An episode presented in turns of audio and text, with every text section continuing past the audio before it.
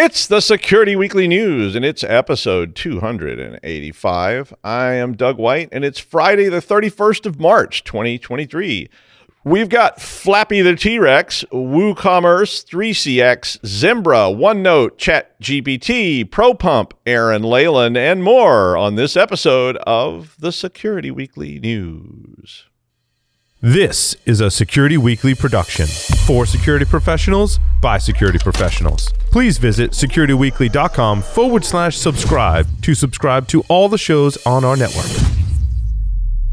We interrupt our program to bring you this important message. It's the show that keeps you up to date on the latest security news twice a week, your trusted source for accurate security information and expert analysis. It's time for Security Weekly News. Hi, folks. I'm Adrian Sanabria, the host of Enterprise Security Weekly. Every week, we interview the most interesting folks we can find talking about the most pressing cybersecurity issues and challenges facing the enterprise today. Myself and my co hosts have each been in the industry for decades, long enough to see the patterns in the industry and explore where trends are going. In addition to enterprise challenges, we also follow the vendor space, the most interesting security startups emerging, technology and product trends, all the most interesting funding and acquisition announcements. Finally, we love to discuss the latest trends in tech and how they'll impact cybersecurity. If you're wondering how the latest in AI, quantum computing, cloud, and DevOps is going to impact security a few years down the road, you should follow the Enterprise Security Weekly podcast.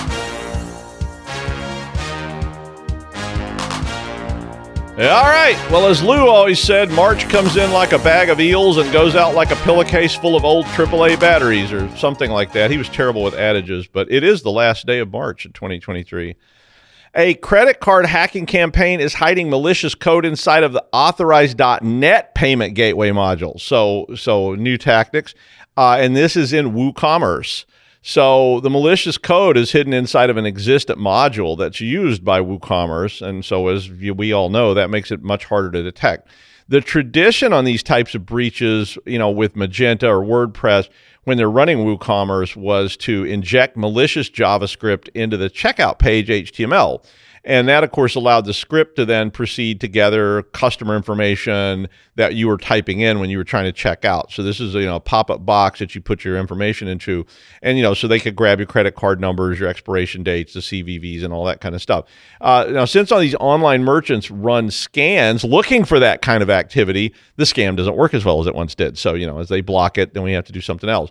So they the the P of the attackers have to try and put the scripts into the gateway modules, which actually process the payments. So files like authorize.net only run when the credit card details are actually being processed. So it just sits there dormant until it gets called up.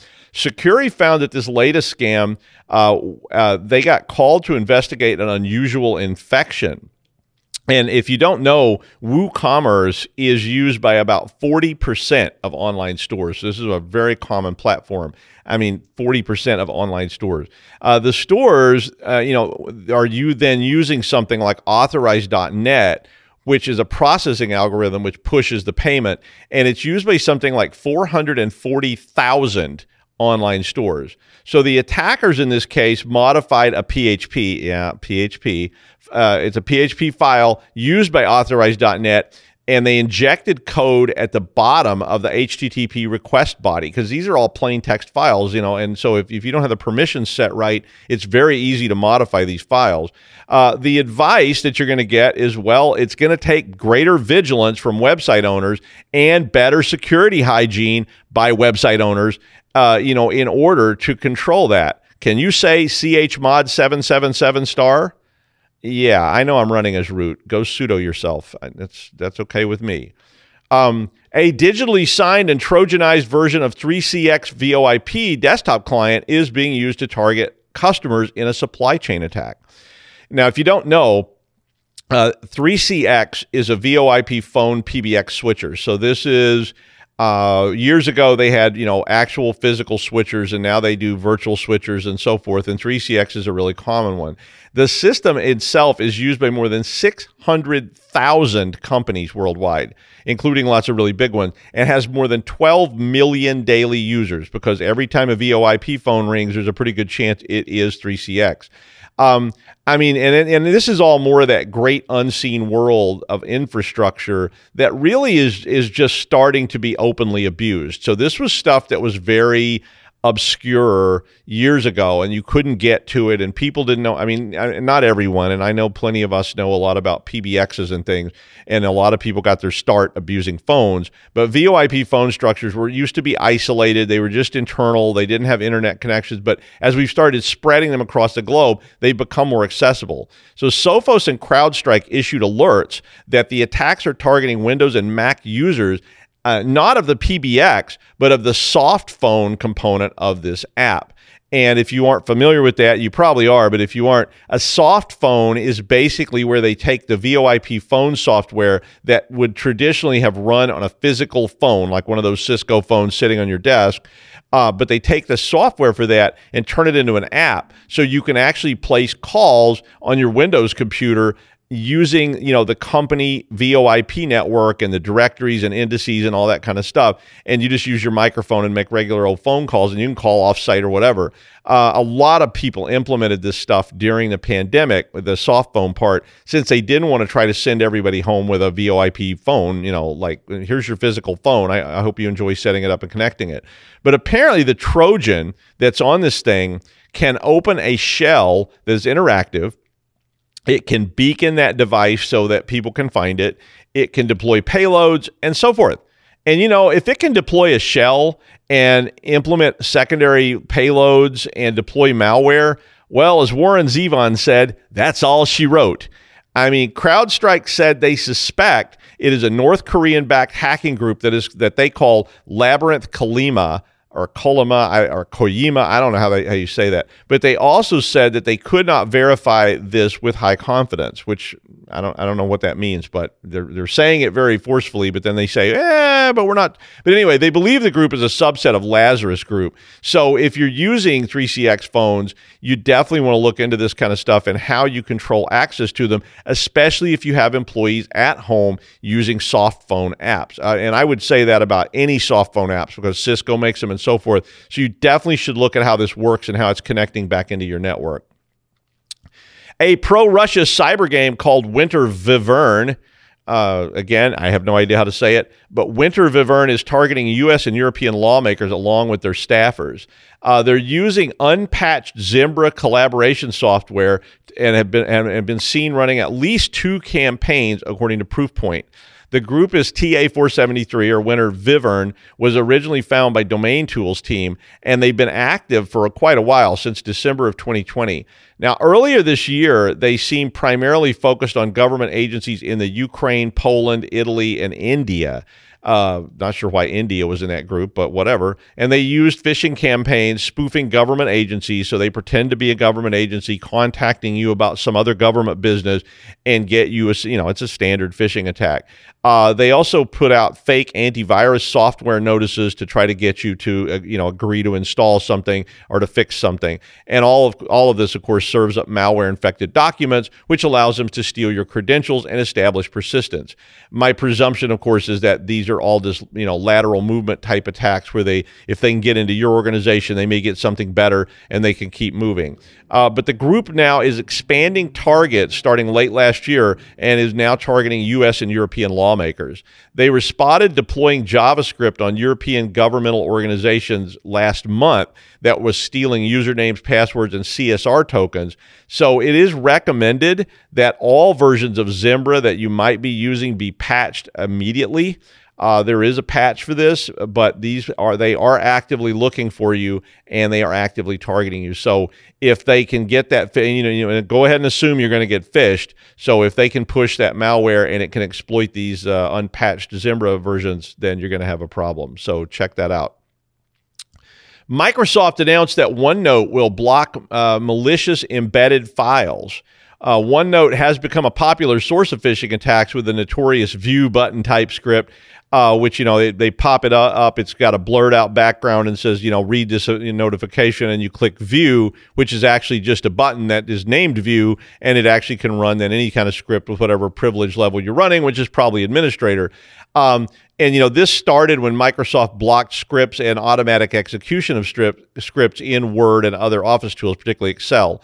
Uh, the first of these attacks started back in December of 2022 when Microsoft patched an exploit which allowed the execution of malware via ISO and zip file type. So people were sending these out attached to OneNote documents. Microsoft blocked the execution of them and they disabled Word and Excel macros by default. And all of a sudden they had to make a move. So the full list of file types that are being blocked by default coming up, it's not already done uh, but they're going to be blocked by default. And OneNote security patch contains 120 different extensions, which includes things like .com, .iso, .ps1, .vs macros, and so forth. But there's a whole lot there, and I'm not going to read them all. But you might want to check that out because if you use OneNote to share this kind of stuff, it's going to get blocked. If you don't use OneNote at all, and you may want to make sure you block everything with that. Uh, OneNote currently warns you if you try to open an attachment, but that's a lot like that car alarm that goes off every night on West 110th Street. And pretty soon you just quit yelling, shut the hell up out the window, and just sort of ignore the pitiful whining of that car alarm. And pretty soon you sort of start even hoping that somebody drags that thing off to some chop shop in Newark and chop it up real slow and painful. I mean, you know, like not not that that ever happened to me, but but you know, but there's so many examples of that. But there's so many pop-up warnings. You know, you're constantly having to click okay, yes, go ahead. Okay, yes, go ahead. And pretty soon you just ignore it and you click okay. So Microsoft said the new warning that they're going to attach this will say the administrator has blocked your ability to open this file type in OneNote. Now, can an administrator make a block so big that they can't bypass it? I mean, root giveth and root taketh away, and so saith our Lord the kernel. But the new changes are expected on Windows devices in late April and to late May as they roll it out. Uh, you, if you have enterprise, so it's only in the enterprise editions of this stuff. So if you do have the enterprise editions, you'll be able to actually add extension to the list or allow, you know, to to allow list stuff that you think is okay. Uh, the policy management tools are only available to enterprise users on Microsoft 365. So if you're still doing on-prem stuff and all these older things, you're not, or you're an individual, you're not going to have access to a lot of this. And I don't think the blocks will actually apply. So you may want to be very careful too. So if you get OneNote documents, be careful. Well, OpenAI, who built ChatGPT, has confirmed and this is a very interesting experience for me. They confirmed that a data breach occurred in a popular platform due to a bug in an open source library. Now, I immediately went to ChatGPT and asked ChatGPT if it had been breached. And it said, quote, as an AI language model, I don't have direct access to any external systems or networks, and I don't store any sensitive or personal data. Therefore, I haven't been breached. However, my creators at OpenAI take security and privacy very seriously and constantly work to maintain the integrity and safety of their systems. If you have any specific concerns or questions, please feel free to ask. And I was like, wow, kiss up. Like, geez, the thing's sucking up to the company like you wouldn't believe. Damn. So, anyway, I called it out and I immediately said, hum, that's weird. There's an article from your creator that said you got breached, and this is what it said in reply. Quote, I apologize for any confusion. You are correct that there was a recent incident involving the OpenAI team taking down certain API endpoints for a brief period due to a security issue related to an external open source library used in the back end of the system. This precautionary measure was taken to protect the security integrity of the system and ensure that no data was compromised. As an AI language model, I was not affected by this incident as I am hosted on a separate infrastructure and do not have direct access to the Open API uh, or its back-end systems. However, OpenAI, OpenAI takes all security incidents seriously and continuously works to maintain the safety and integrity of their systems and data. Suspicious. I mean, I was like, wait a minute. Your company said you got breached. You said you didn't. Then I called you out and you said, well, I did, but I didn't. And it was like talking to corporate legal The article said that OpenAI took the chat bot offline last week while Redis data platform patched a flaw that resulted in exposed user information. So it was breached. And I wrote back, you were breached. And it gave me that first message again. It said it wasn't. The issue was in Redis PY, which is an open source Redis client library that was added on the 20th of March.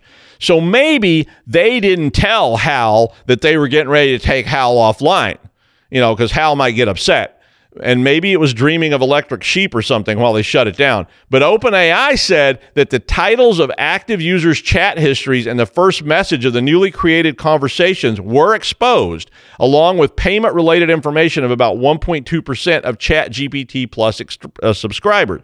So, my whole conversation entitled, Can You Make Up a Sexy Story About Mario, Luigi, and Betty Boop? is probably out there somewhere. But my opinion was ChatGPT just lied like hell to me.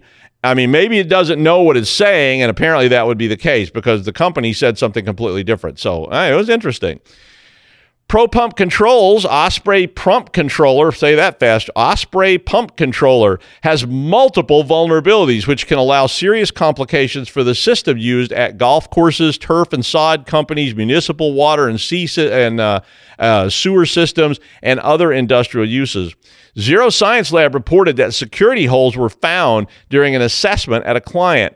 The findings were reported to the vendor directly and to CISA uh, I know Paul says CISA. I say CISA. I'll be in Scotland before you. But uh, Carnegie, they reported it to CISA, Carnegie Mellon University Vulnerability Information and Coordination Environment, which is called VINCE, or as Paul would say, VANCE.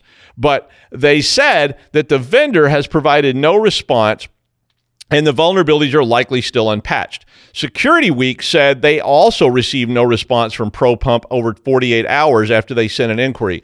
An advisory was published by CISA on 23 of March, and they reported 10 individual advisories uh, as well as, or they reported one advisory, and Zero Science reported 10 specific vulnerabilities. The vulnerabilities include, li- listen to this remote code execution, cross site request forgery, authentication bypass, cross site scripting, command injection, backdoor access, file disclosure, and session hijacking issues.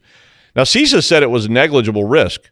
It doesn't, it doesn't sound like a negli- negligible risk. Maybe I should ask Chat GPT and see what the corporate legal response is. I guess I wouldn't respond to the press either if my product was like that. The vulnerabilities may be exploited remotely as well. So if you have any of this, you may want to read up on it and see what's going on. Well, speaking of Chat GPT, I ask it to please introduce Aaran with a limerick. And here is the result. It said, There's a host from the land of green, Aaran Leyland's the name you've seen, with wit and charm so fine. His show's always a good time. From Ireland, he brings his best routine. I like the one about the man from Nantucket, but they wouldn't let me read that one. So, welcome to Aaran Leyland. Uh oh, muted. I took off my I muted my microphone for the stupidest reason. Anyway, is this the dinosaur episode? As where we're talking about T Rexes and Velociraptors? we need to get into the next limerick. True. I agree. I, am going to ask it that next time to make me a limerick about Aaran and T Rexes with gums. And no guns. Okay, right. Moving swiftly on as we haven't got much time today. So I often get asked how we can how we can protect ourselves against APTs. Being Irish, I often answer a question with another question. With this question, normally being, What are you doing to protect yourself from everybody apart from APTs? But anyway, we'll come back to this at the end where I might actually answer some of the question. We haven't got um, time to answer it all. Okay, so the Great Russian Bear has been one of our main adversaries in recent history along with um, many others. I won't mention them all. I'll literally be able to never travel to another country again, although I'm not sure when I'll be traveling to Iran or North Korea or um, them other naughty countries in the cyber world. But anyway, um, so the following article in the UK Guardian newspaper gives us an insight into how the Russian hacking machine is put together. All of the links are in the show notes, including some links to Velociraptor, which I'll talk about at the very end. Okay, the title of the article is Vulkan Files leak reveals Putin's global and domestic cyber warfare tactics. Actually, a really good article, really comprehensive. I've just pulled some little bits out of it. The links in the show notes, as we said. Okay, some background. The Vulkan files are a leaked set of emails and other documents implicating the Russian company NTC Vulkan in acts of cybercrime and political interference in foreign affairs, such as the 2016 United States presidential election, and many other things, which we'll briefly cover in a minute. So, it's been reported that thousands of pages of secret documents reveal how Vulkan's engineers have worked for Russian military and intelligence agencies to support hacking operations, train operatives before attacks on national infrastructure, spread disinformation, and control sections of the internet. mostly their own internet, to be fair. Okay, the company's work is linked to the Federal Security Service, or FSB as we know it, the domestic spy agency, the operational intelligence divisions of the armed forces, known as the GRU and the GOU, and the SVR, Russian's Foreign Intelligence Organization. So literally all them three letter abbreviations that we often throw around. Okay, one one document links a Vulkan cyber attack tool with the notorious hacking group Sandworm. I'm sure we all know that name which the US government said twice caused blackouts in Ukraine, disrupted the Olympics in South Korea, and probably more important most of us, launched NotPetya, which was the most economically disruptive malware in history, as reported. So, codename ScanV, it scars the internet for vulnerabilities, which are then stored for use in future cyber attacks. What this is telling me is that even APTs don't only rely on zero days. They are also keeping check of known vulnerabilities. And as normal, I will remind you about aggressive patching. Aggressive patching. Okay, the Vulkan files, which date from 2016 to 2021, were leaked by an anonymous whistleblower angered by Russia's war in Ukraine such leaks from Moscow are extremely rare, it says. Days after the invasion in February last year, the source approached the German newspaper and said the GRU and FSB hide behind Vulkan. Um, it says people should know the dangers of this, the whistleblower said, because the events in Ukraine he decided, they decided, I don't know if it was a he or she, they decided to make this public information. And the company's doing very bad things. That's what they're saying. And it's all behind closed doors. More importantly, one of Vulkan's most far reaching projects was carried out, apparently, and definitely, maybe, with the blessing of Kremlin's most infamous unit of cyber warriors known as Sandworm According to the US prosecutors and Western governments, over the past decade, Sandworm has been responsible for hacking operations on an astonishing scale. Actually, a really good book on that. You can Google it. I think you can even get it on Audible. So it says it's carried out numerous malign attacks, political manipulation, cyber sabotage, election interference, and dumping of emails and links. I think we can look at the DNC here. We can probably look at Maersk, um, the British NHS as well. They all got a bit owned by Sandworm. So, in Sandworm disabled Ukraine's power grid in 2015, and the following year it took part in Russia's brazen operation to derail the US presidential election, where two of its operators operators, operatives, same thing, were indicted for distributing emails stolen from Hillary Clinton's Democrats using a fake persona. We've all heard this, haven't heard it in a while. Guccifer 2.0. Then in 2017, Sandworm purloined further data in an attempt to influence the outcome of the French presidential vote. So apparently, what the US says anyway. Probably true. Um, the same year, the unit unleashed the most consequential cyber attack in history, and that was NotPetya, which obviously came from Ukraine. Well, it sort of started in Ukraine and then knocked off shipping firms, hospitals, postal systems, pharmaceutical manufacturers, uh, quite a lot of people. um, it has been stated that the intrusive and destructive nature of the tools that Vulkan has been hired to build raise difficult questions for software developers who have worked on these projects. It says, can they be described as cyber mercenaries or Russian spies? It says some almost certainly are. Well, both? I think so.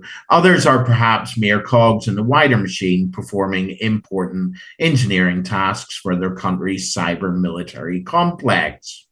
Okay, until Russia's invasion of Ukraine in 2022, Vulkan staff apparently openly traveled to Western Europe, visiting IT and cybersecurity conferences, including a gathering in Sweden to mingle with delegates from Western security forums. Make of that what you will. Um, it's been reported that former Vulkan graduates probably live amongst us, to be honest, in Germany, Ireland, and other EU countries. And some apparently work for global tech corporations.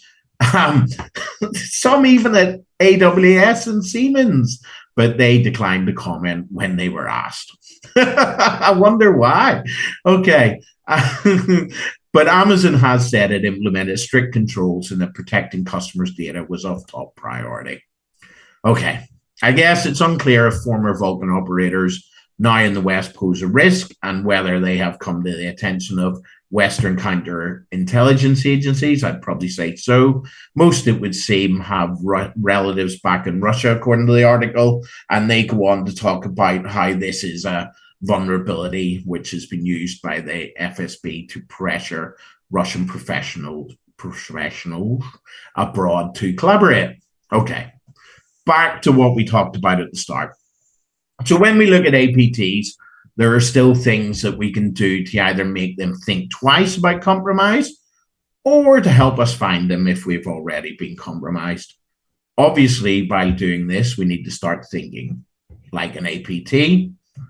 Um, over the last few days, um, I I did a nice course over at Antisyphon, and um, they reminded me of a few tools that I've used in the past, and I got to go over them again.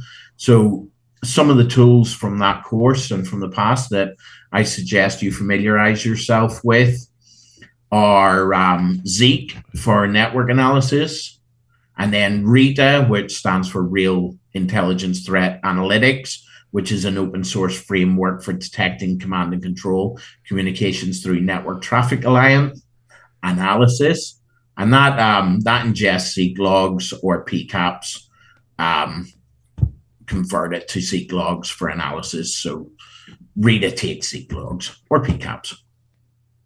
But also, more importantly, what we're going to very, very quickly look at is Velociraptor, as this is the dinosaur episode. Um, and that's a digital forensic and incident response tool that enhances your visibility in your endpoints. Um, let's just have a quick look at this. I'm going to share my screen. Hopefully, I won't mess it up. Let's have screen one. Where you can actually see what I was looking at earlier was someone posted on LinkedIn some free cyber courses, which are always interesting. Anyway, back to Velociraptor. I went and downloaded it from GitHub in the Velociraptor repository. Um, just the exe file. So I, it's like they have literally covering Ubuntu, Debian, sort of, and all sorts of things there. But as we can see here, I've just run the exe with a GUI, and what happened with some very little setup was that um, I just put my machine on it. So my machine is the client, and my machine is the server. So we can see here some CPU and memory utilization of the machine I'm currently on, and also the client, which is the machine that I'm currently on. If we click on that, um, we click on that, that will show that one. This can scale out for thousands. It really can. We can search the whole way over our networks on it. And that will give us some further information on the machine that I'm running here. But more importantly, um, we can use this as like a incident response analysis tool, and we can also very easily run commands from it, PowerShell, CMD, or the actual Velociraptor query language. And we could go to a machine on the network and just run IP config on a Windows machine. Or what did I run earlier? Netstat. We run Netstat. But um, probably more important to us, what we can do is set up hunts. So what I'm going to do on this is I'm going to look for my Chrome history. This machine. And um, let's not matter that I've not spelled it correctly or that Grammarly shouting at me for um, not having it anymore. so if we go to search artifacts, there's many artifacts in here that we can search for that are already there. But if we go over to actual the web pages of Velociraptor, there's an artifact exchange, which has many more interesting artifacts that we can search on. And as shown here, we can actually, back in the day, have a look for log4j vulnerabilities. So that's quite interesting. But for this one, go back to where we were. We select artifacts and to make it quicker, and I spell Chrome correctly for a change, um, we'll have a look for my Chrome history. If you look, you can configure extra parameters, look at different resources, and then you can have a review at the code at the end before you launch it. This will come up here right at the top, and all we do to run this is press play, and we run it. if we're looking here, it's only running on schedule to run on one client and it's not finished yet. It should finish quite quick because it's only running on one client and it can literally run on thousands. But then if we do a download, this will um, pack it into a zip file for you. And we will save that something that I can actually um, remember what it looks like. And if I open up 7-zip and we extract all, uh, let's extract that into something I've been using recently. Yep, here.